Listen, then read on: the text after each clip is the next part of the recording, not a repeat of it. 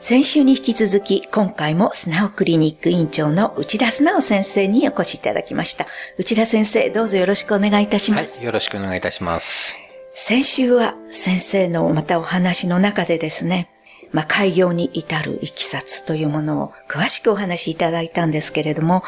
今週はさらにもう少し具体的に、えー、睡眠不足であるとか、そのうつ病であるとか、そういうことに関して先生にお話をいただきたいと思います。よろしくお願いします。はい。私のクリニックは、あの、スリープメンタルヘルス総合ケアというふうに、こう、名前をつけてるんです。で、このスリープ、まあ、睡眠と、はい、まあ、メンタルヘルスですね。はい、この二つはもう本当に表裏一体であって、睡眠だけを治すとか、精神的な問題だけを対象に、まあ、治療するっていうことは、どうしても片手落ちになってしまう可能性があるということですね。具体的に言いますと、不眠で来院された患者さんの、かなり多くの方は背景にうつ病がある可能性があるわけですね。そうですか。はい。うつ病まで診断ができないまでも、その生活上のまあストレスがあって、そして睡眠の部分だけに注目してですね、眠りが、眠り込みがあんまりうまくいかない障害があるのか、あるいは睡眠の維持が難しいのか、あるいは早く起きちゃうのか、というようなことで、睡眠薬を投与するという治療ではですね、やはりこの治療は症状だけをまあ対象にした治療になってしまう。したがってまあ、初診の時に随分長く話は聞くんだということを言いましたけれども、もはい、実際は不眠で来られた患者さんについてもですね、かなり生育士も含めてお話を聞くっていうことがあります、はい、患者さんによってはですね、ただ眠れないで来たのにどうしてそんな長くいろいろ話を聞くんだっていうふうに思われるかもしれませんし、まあそういう場合には少し短めになることもありますけれども、はいはい、そういう中で生活上のストレス、患者さんのまあ性格傾向ですね、はい、でそういうものを感じやすい、それから非常に几帳面な方などもおられますので、はい、まあ我々の一般的なそのレベルからすればそこまでその心配しなくてもいいんじゃないかという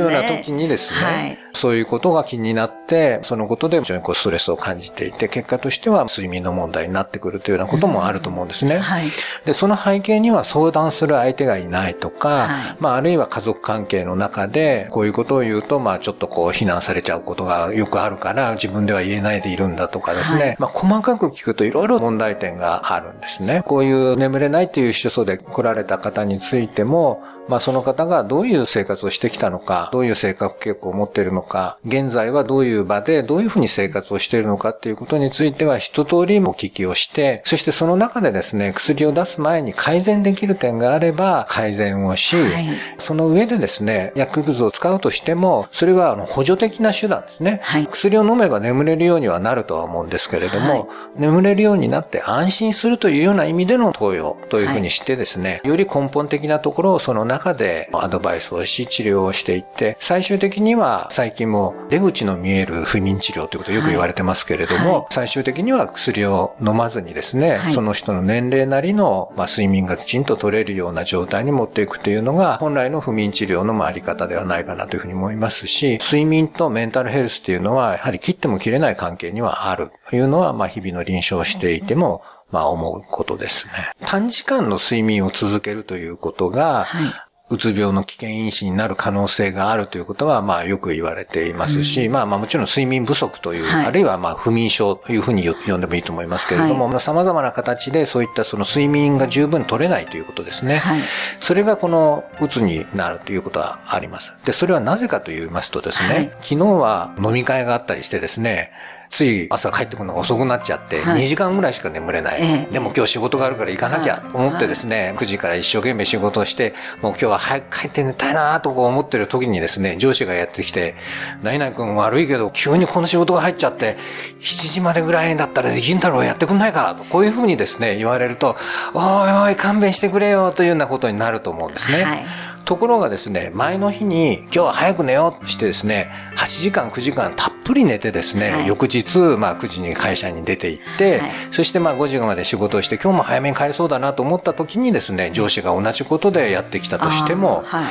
い、よしこれは私はきちんと今日中にやりますからというような気持ちで対応することができるようになると思うんですね、はい、でこれは何を意味しているかといえば、同じストレス事象でも睡眠の取り方によってですね、非常にストレス度の高いように感じられる場合もあれば、全くそのストレスとしては感じられない、むしろやりがいのある仕事がやってきたというふうにですね、はい、前向きに考えられるということも起こり得るということなんですね、はい、慢性的に睡眠が十分に取れていなければ、はい、毎日毎日同じことが起きていても、はい、他の人に比べれば非常にこのストレスを強く感じてしまうということが起きる。睡眠が足りてないとどんどんこうネガティブになっていく、そうですね、そういうことですね。でその結果としてやはりこのうつ状態になってくるということはあり得るかなというふうには思います、はい、そうですか、ありがとうございました。ではこの続きのお話をぜひ来週もよろしくお願いいたします、はい、先生ありがとうございました。失礼いたします。